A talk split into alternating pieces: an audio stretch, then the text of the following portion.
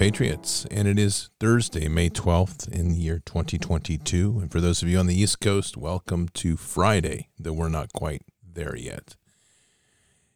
And we are going to dig into some things tonight. I'm just going to tell you up front, I'm going to look at a verse tonight. I'm going to look at Luke 10:19, which we have. but I'm going to challenge some views of this.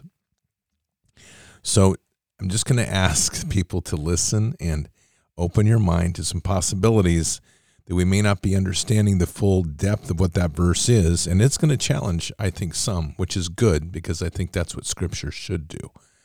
Before we begin, let's make sure you're getting a good night's sleep. And the best place to get a good night's sleep is with the best products out there. And those, those come from My Pillow. I have a great message here from Mike Lindell.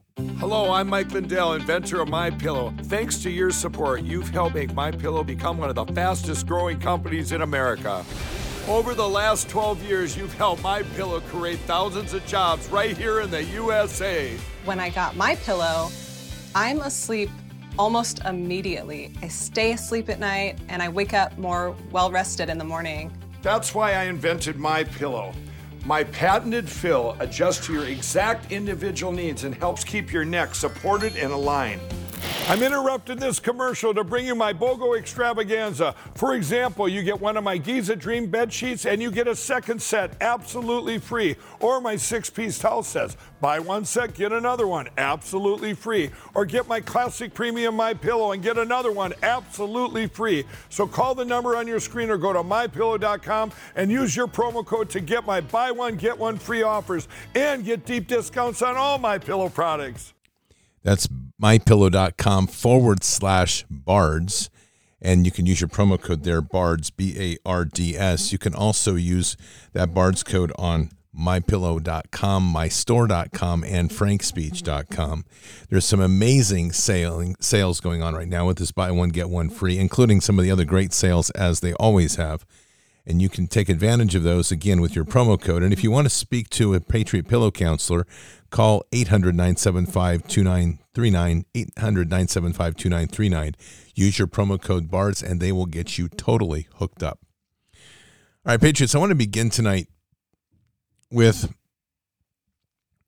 a perspective a little bit here, a little different perspective. And this is this is comes from somebody who I'm not even sure what their um, what their religious orientation is, and, I, it really doesn't matter. I think they provide an interesting context to a lot of what we're dealing with right now, and it's worth listening to. I'm always very open to hearing people and listening. I'll just be very honest, and I find that this is a very interesting insight into the state of the of the world at this moment in time and what we are going through. I don't necessarily agree with all of it, but I think it's a very insightful look. So take a listen. This is two minutes and 57 seconds. I think you'll enjoy it. Have you been noticing the craziness that's been happening on this earth over the last two years? If so, here's a perspective that might support you in understanding what the heck is going on. So keep watching. Okay, so over the last two years, we've had, you know, the big one is the global pandemic called COVID. Um, we've had volcanoes erupting, an ocean on fire, you know, talks of mermaids coming to the surface, you know, plus, plus, plus, so many different things. So what the heck is happening? This is what I believe, and if it resonates, great. If it doesn't, great. The Earth is in a process of raising its frequency and raising its vibration. And as it raises its frequency and vibration, the lower densities and lower energies cannot exist in the same realm. Same as oil and water, they cannot mix. As the Earth's vibration increases, it causes the lower, denser energies to be brought to the surface so they can be examined. So they can be, an awareness can be brought to them so there can be a truth of what's been actually going on. Now with that truth, we can then start making conscious changes in which direction we want to shift things. Just think of all of the information that's been spreading around about anything right now and all the stuff that you may have learned about politics, about laws, about um, spirituality, about metaphysics, anything. A lot of information going around right now.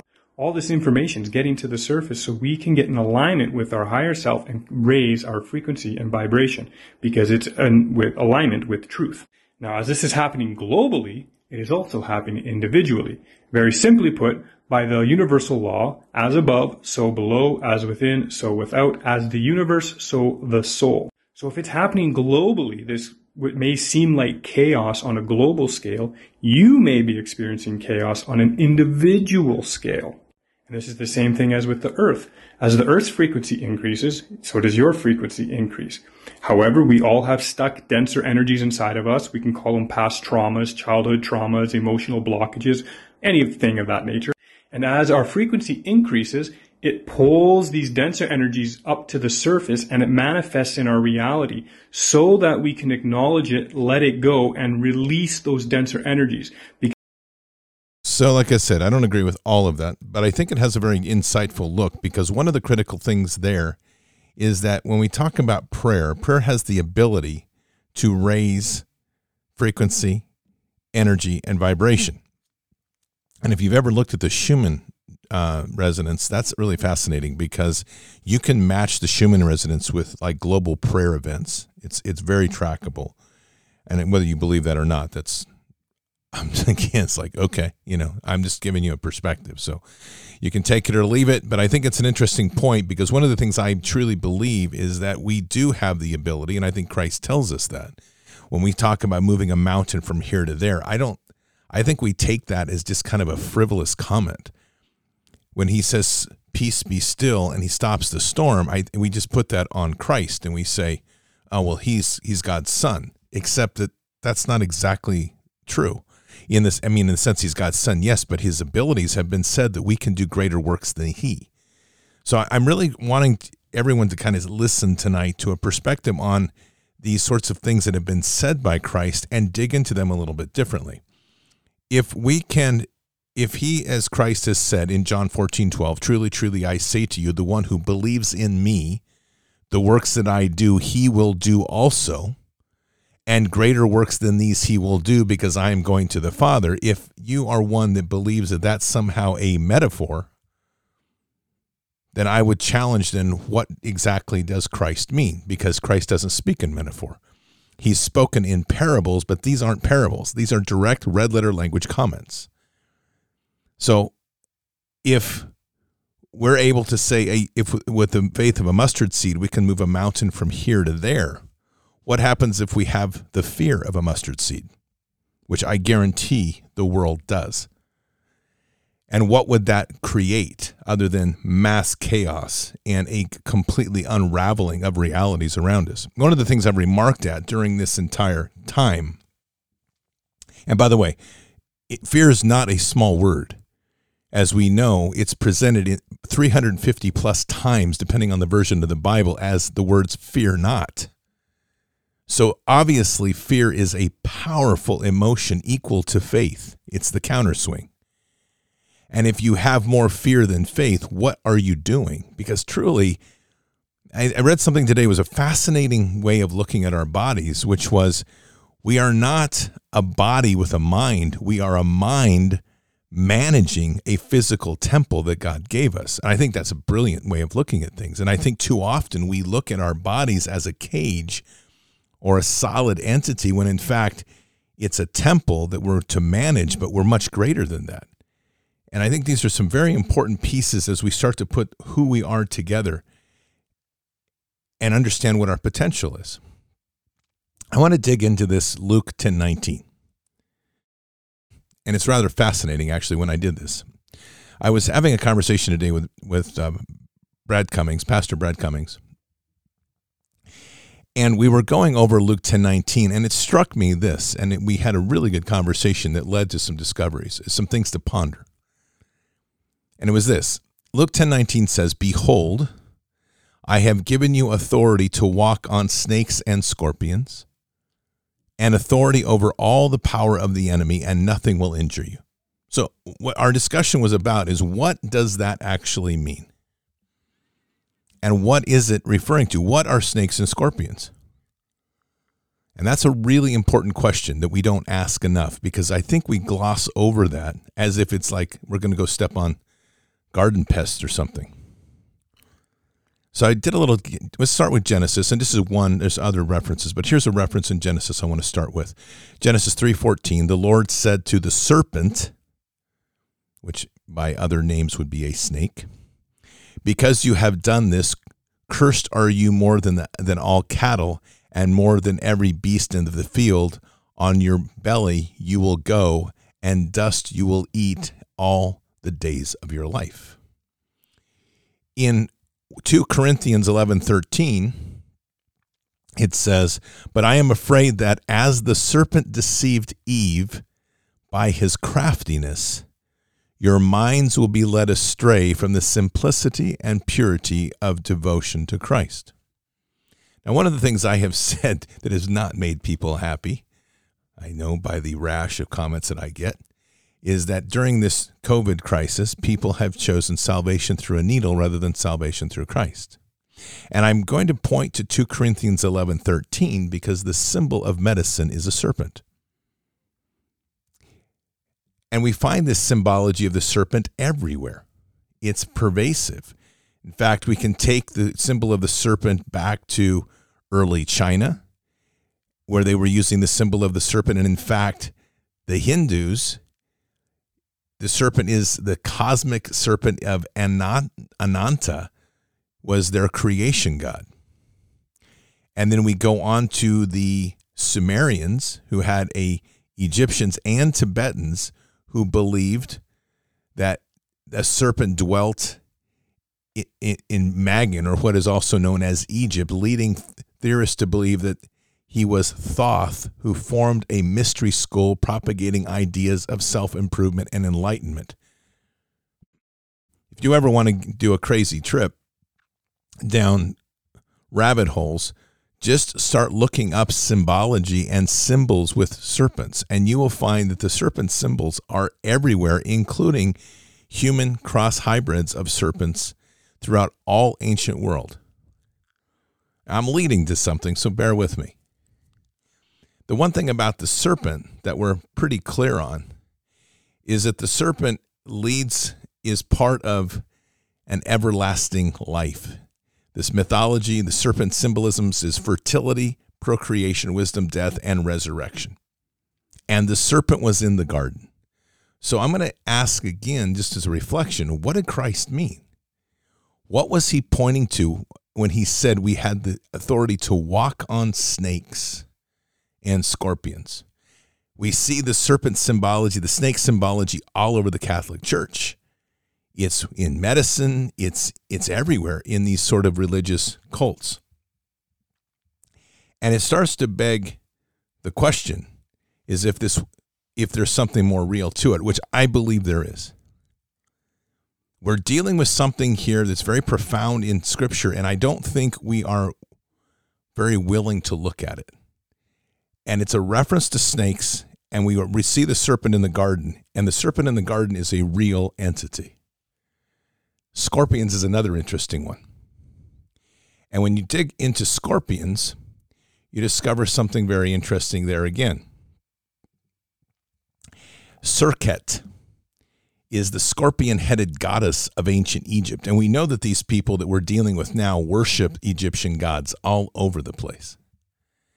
And Serket, as the Egyptian goddess who has a scorpion on her head, was venerated as the protector against venomous creatures, which is quite interesting. But she's also the goddess of medicine, magic, healing, fertility, and, and animals. I'm not so sure that in the however you want to frame this, I don't take what Christ said as a metaphor or offhanded reference or reference to some sort of garden pests. In the times of, of old, these sort of worship of gods was extremely real and pervasive. So whether or not you, however you want to manifest their belief, when we get into the ancient scriptures, we find that there are very real examples of statues, of idols, idolatries, just as there was the idols of idolatries of Baal and Moloch and Baphomet, there was equally other idolatries of other goddesses and gods. and they took the form of serpents and scorpions. And there's a reason. I think there's a reason that the serpent and the scorpion are called out. And whatever they represent in the older ways that we don't necessarily have a full grasp of, they represent key aspects of influence, in my opinion, and demise of humankind. We know that the serpent has the ability, as is said in 2 Corinthians, and that is the ability in 2 Corinthians 11 13. But I am afraid that as the serpent deceived Eve by his craftiness, your minds will be led astray from the simplicity and purity of the devotion of Christ. I find that statement not only profound, but so apropos to the world that we are currently in.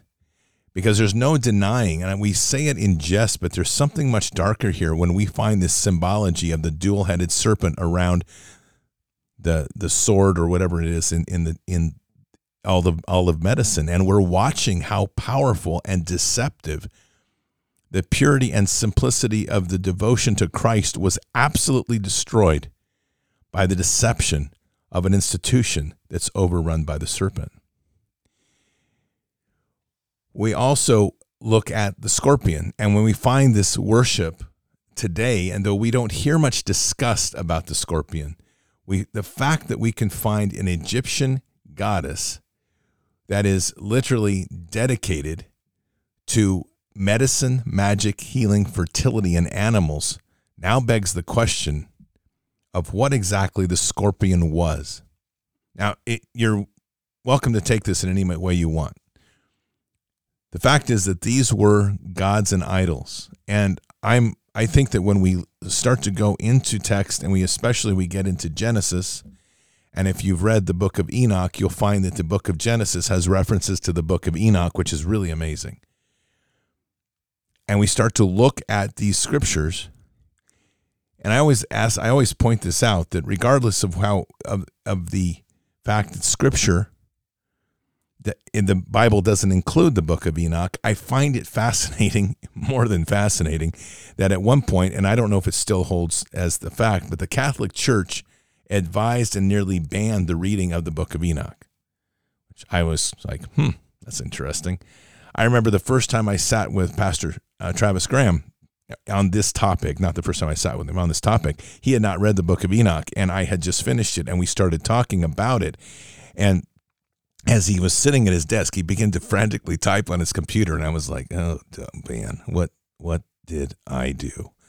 I'm gonna get rebuked on something here." And I, I literally, I was like, "Okay, what, what, what's going on?" He goes, "I had to look up some references," and so he began to pull out the references in Genesis though he had never read Enoch, from what I was discussing with him, linking the stories that I was talking about in Genesis to Enoch. So it's really quite fascinating as an inter- interlocking text. And I realize it's not in the Bible. And I hear very often people kind of rolling their eyes and going like, well, it's not in the Bible. I'm like, okay, whatever. God didn't tell you not to read it. Read it if you have time and if you're so inclined. So we when we start looking at the words that Christ gives us, and this is why I wanted to zero in on this. There's a great deal of power that we're given and authority in this world that I don't think that we are not only are we not assuming, but we're not trusting. And that's a key part of this for me. In Luke 10:19, which I have read probably almost every night or every show, one of the shows every day for the last couple months. And it's because it's so profound to me, and yet we are so far from it. And when we're told openly, and we'll take the second part of this, that we have authority over all the power of the enemy, the question is, what does that mean? What exactly does that mean to have the power over all the enemy? And, and so there's a number of things that I begin to reflect on. It's like, okay, so we're constantly praying to God to come fix this or step in and do judgment. And yet that's not what Luke 10:19 says. Luke 10:19 tells us that we have authority over the power of the enemy. So then I kind of take it to place of a of a father and a son. And I ask myself a simple question. If I was a father and I had given my son authority to solve a problem, and my son keeps coming back to me and asking me, why don't you fix it? Will you fix it? I'm going to be in a bit of a challenge because at a certain point, I'm going to have to intervene if this continues. But the lesson that I'm wanting him to learn is to assume authority and take responsibility. And this is what, when I read Luke 10 19, I'm just kind of breaking down for you the way that I look at this. And I think it's very critical because God has given us, Christ has said to us that we have authority. And yet, amazingly, we don't take it. And if we don't take it, then what is that saying about our duty as God's children and what the authority is he's given? So then we go backwards into this, into the first part of this. Behold, I have given you authority to walk on snakes and scorpions. And of course, the first image we come to mind are literally that garden snake and that scorpion, which I don't think anybody looks forward to walking on a snake and walking on a scorpion. It might sting you, the snake might bite you, or it's just going to be a, just a pain to walk on it overall. What does that mean? And for me, that is part of authority. It means that they you have complete dominion over this. That there's nothing that they can do, that even in spite of the fact that they're in the metaphor of the snake and the metaphor of the scorpion, they are poisonous. But Christ isn't just talking about bugs. If he is, then why? I think that's the next question. Why would Christ be specifically talking about snakes and, and scorpions? And I'm sure people have explanations, but this isn't, I'm going to give you mine. Because I don't think that that's exactly what he's talking about, especially since the serpent is specifically talked about as not only the deceiver, but was in the garden. So who was the serpent? And obviously, we always look to Lucifer and Satan, but what was that? Is the serpent again a metaphor for Satan? Or is the serpent a real entity? That gets into how you choose to see Scripture. And I, am I'm, I'm not going to answer that, but I am definitely going to leave that for people to consider and to take to prayer. We have a very strange world before us here, in a world that is functioning in ways we have never seen or never understood. And it is a world that is, we obviously see what we see before us in this plane of visual plane, even though we're told to trust in faith and not and walk by faith, not by sight. What we visually see and what we end up visually trusting is what is before us. Yet these same people, the Pope, we have pretty much every one of these Luciferians at one point or another is part of something related to serpents and snakes. To them, it's much more than just a symbolism. And I think we can agree with that because they are whatever they believe. And I always like to do this is getting into the head of the enemy. What does the enemy believe in? And the enemy believes in the serpent. The enemy worships the serpent. So it's not a metaphor for them. It's not a symbol or some ideological symbol. It's viscerally real. As our relationship with Christ is viscerally real. Very real. In fact, it should be. I, I one of the things that absolutely I reject with the Catholic Church as that cult is they pin Christ on the cross. Christ is risen. That's all we're looking at there is a is a trophy kill every time they put it up, which disgusts me. Equally, when we worship the cross, which I don't I'm not saying is anything wrong with wearing a cross, but I'm I'm pointing something out. When we worship the cross, we're not worshiping the risen Christ. We're worshiping the symbol of his death. And it's something I've put a lot to prayer is what does that image of the risen Christ look like? I don't have an answer for you. I'm just telling you giving you some of my inner thoughts tonight because the cross represents the symbol of his of his crucifixion. We aren't and in that celebration of risen, I understand that a lot of people see that as because he's not there, but that that cross is not a positive. What's positive is what we saw when the tomb was opened and he appeared to Mary and then later to the disciples. That's the risen Christ. And that's the Christ that's in our life. So, again, there is a lot here that I'm just, when we start to look at these scriptures in deeper detail, there's a lot of questions that we're presented with. And I think questions that are important to pray on and questions that are important for us to reflect on. Just as it says in John 14 12. Truly, truly, I say to you, the one who believes in me, the works that I do. So let's stop right there. The works that I do, what works did Christ do? He stopped a storm, he healed, he released serpents or demons from people's bodies. He walked with, with the devil himself and overcame the challenges. And then he goes on to say, He will also do, referring to us, those that believe in him, and adds this greater works than these he will do. That is a profound statement. Profound. And it's not only a statement, it's a gift. And with all of this, he's giving us the insight into how great we truly are. I think that's to me the core of all of this because so much of what's in our world right now, we're struggling with looking to someone else to fix it. And you hear me talk about this all the time. And it's this constant looking outward to find someone else to fix our problems. We want to find the, the politician to fix our problems. We want to find the lawyer to fix our problems. We want to call the police department to fix our problems. We want the military to fix our problems. But in these two verses, Luke 10 19 and John 14 12, none of that's there. It doesn't say, call on me and I'll fix it. It doesn't say, reach to Father and he'll fix it. In fact, what it says is quite to the contrary. It says that we have the authority and the power to do so. This is, to me, the great unlocking of the gifts that God gave us.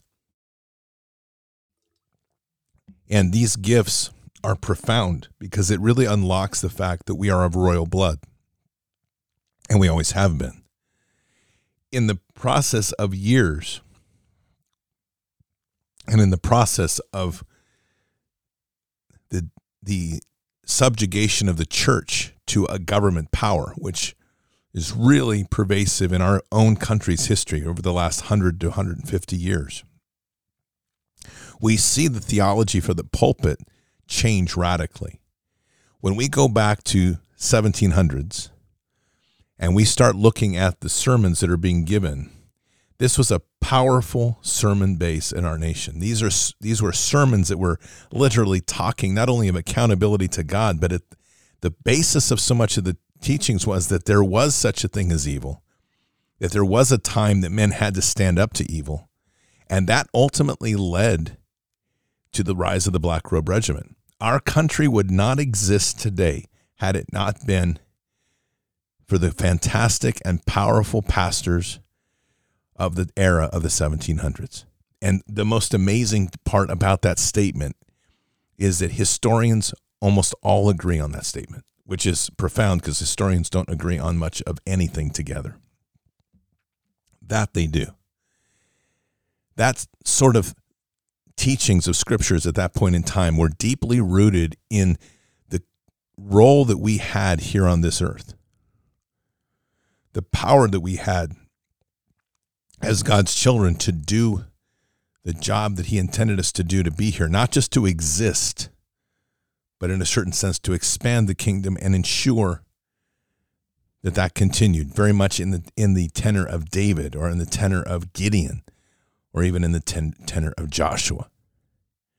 Today, our our theology that comes to us very much centers on pacification, it, it, at unification, at tolerance. And there is part of that in the teachings of Christ, and I get that.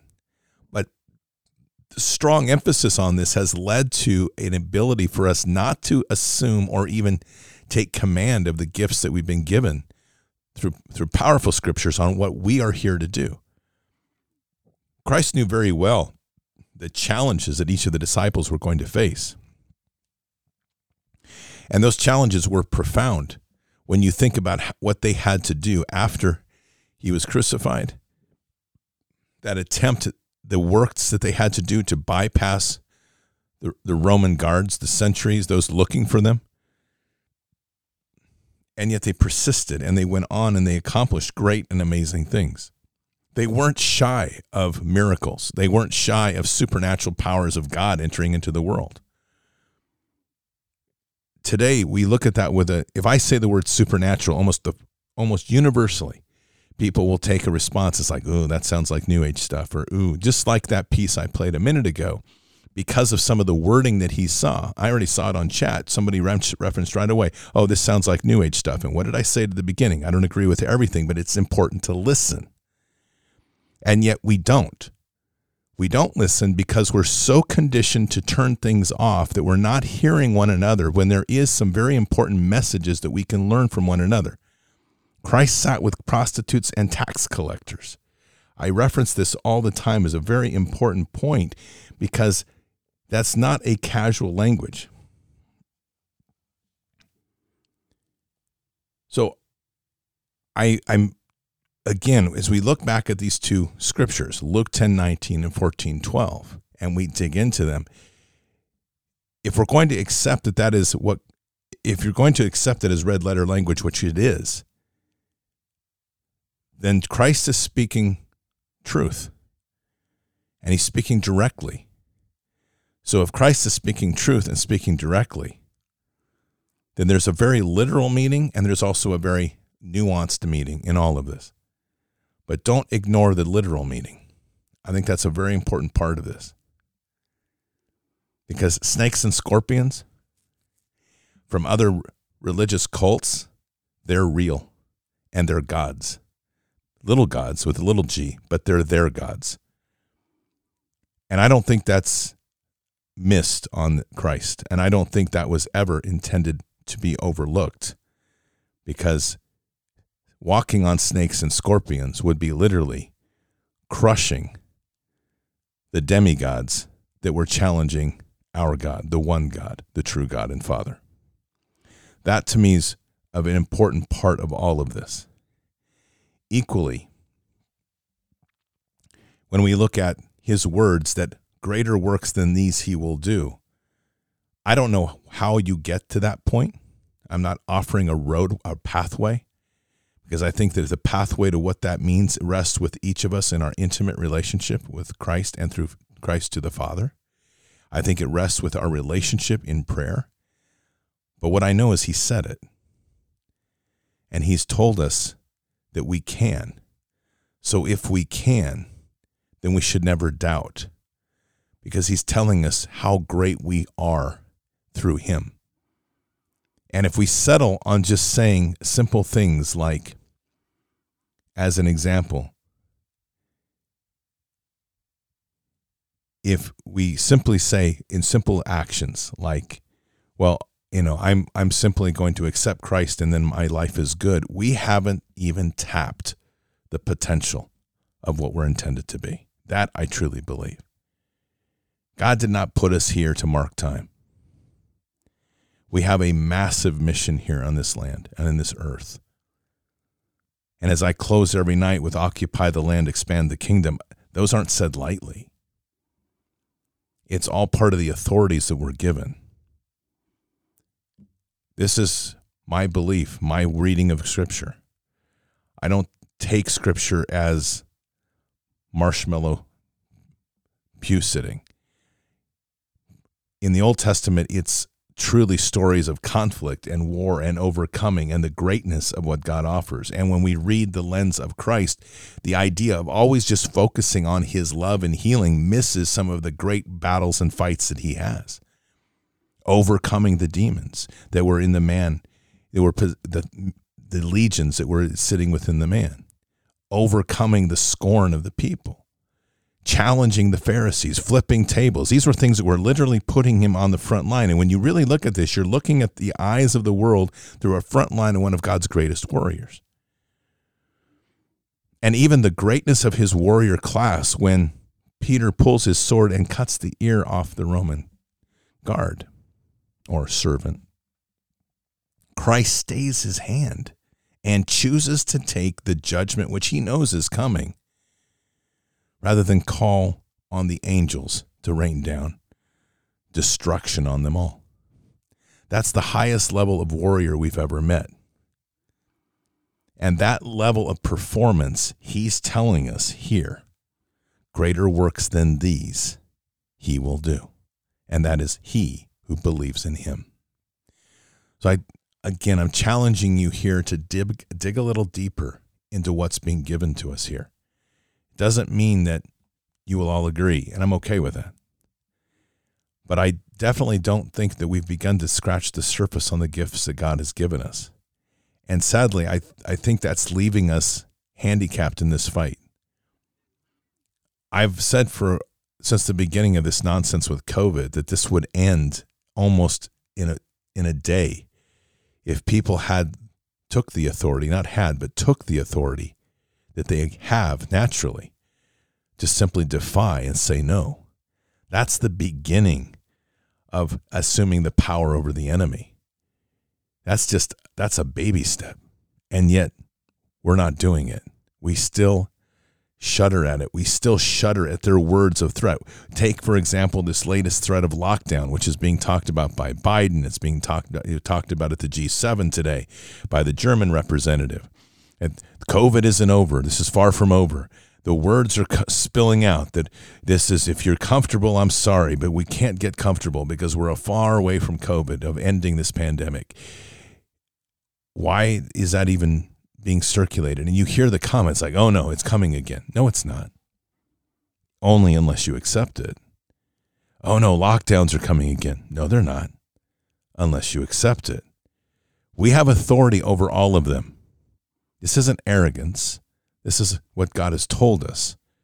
Because I think if we truly understood what we have been shown and what we are,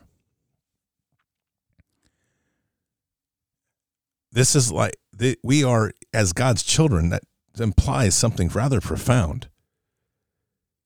And I'm going to extrapolate here just something to think about. That if you are the children of God, aren't you later the inheritors of what God's throne is? I put that to think about. And I don't say that lightly. And God wouldn't love us infinitely if there wasn't something that profound within us. We have a massive responsibility in this life to live fully and to live within Him and through Christ always. It's part of us gaining the incredible experience that we need. We are refined through the fires and trials of life. We are not expected to live an easy life. And we are never been expected to live a life that somehow wouldn't have a lurking enemy. That to me is extremely clear in 2 Corinthians 11:13. To read it again, but I am afraid that as the serpent deceived Eve by his craftiness, your minds will be led astray from the simplicity and purity of the devotion of Christ. It's there. It has been there. This, this evil that lurks has always been there. And so Christ gave us the authorities to deal with it. The question is simple Do we have the trust in God to do it?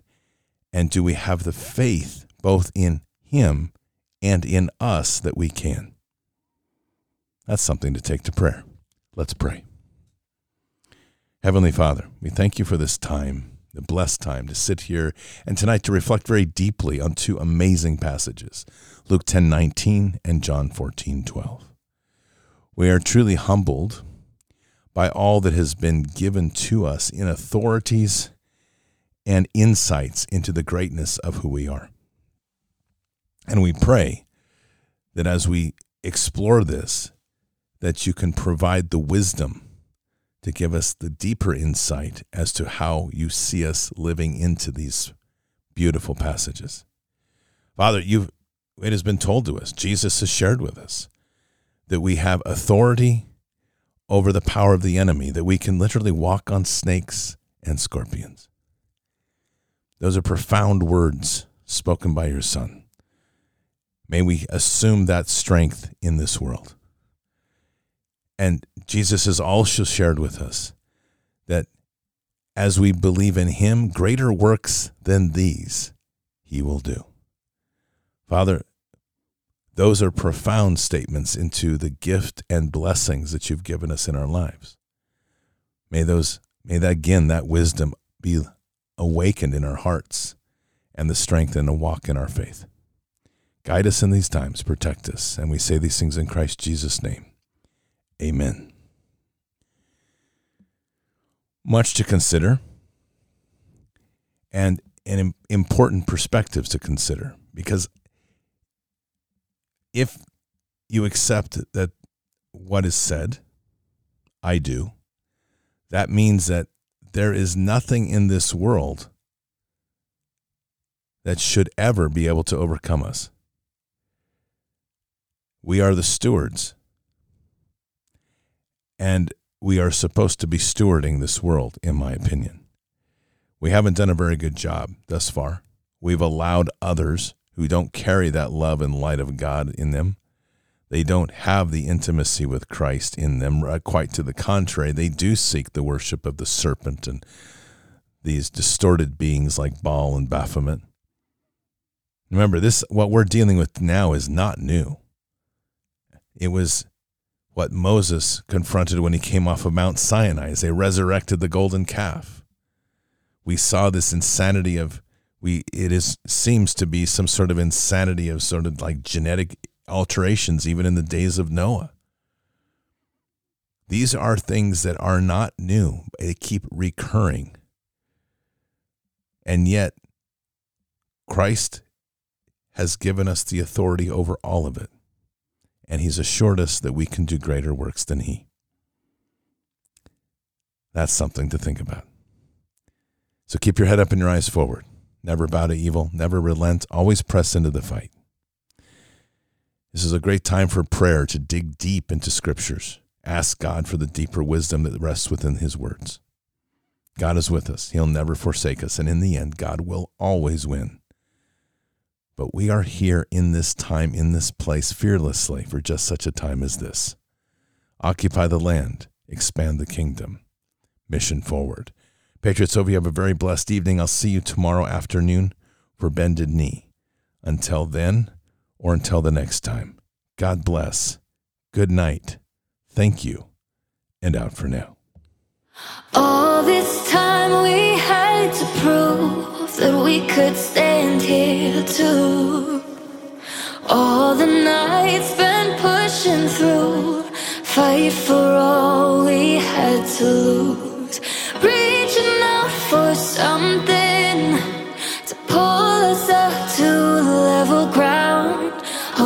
I can see it now. I can see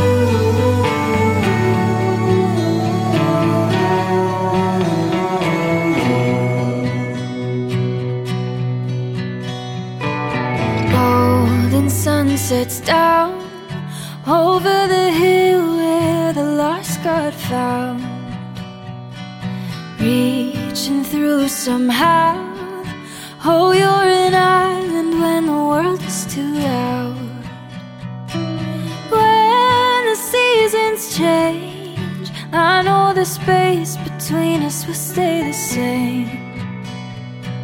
Resting on this faith when your soul answers calls far away.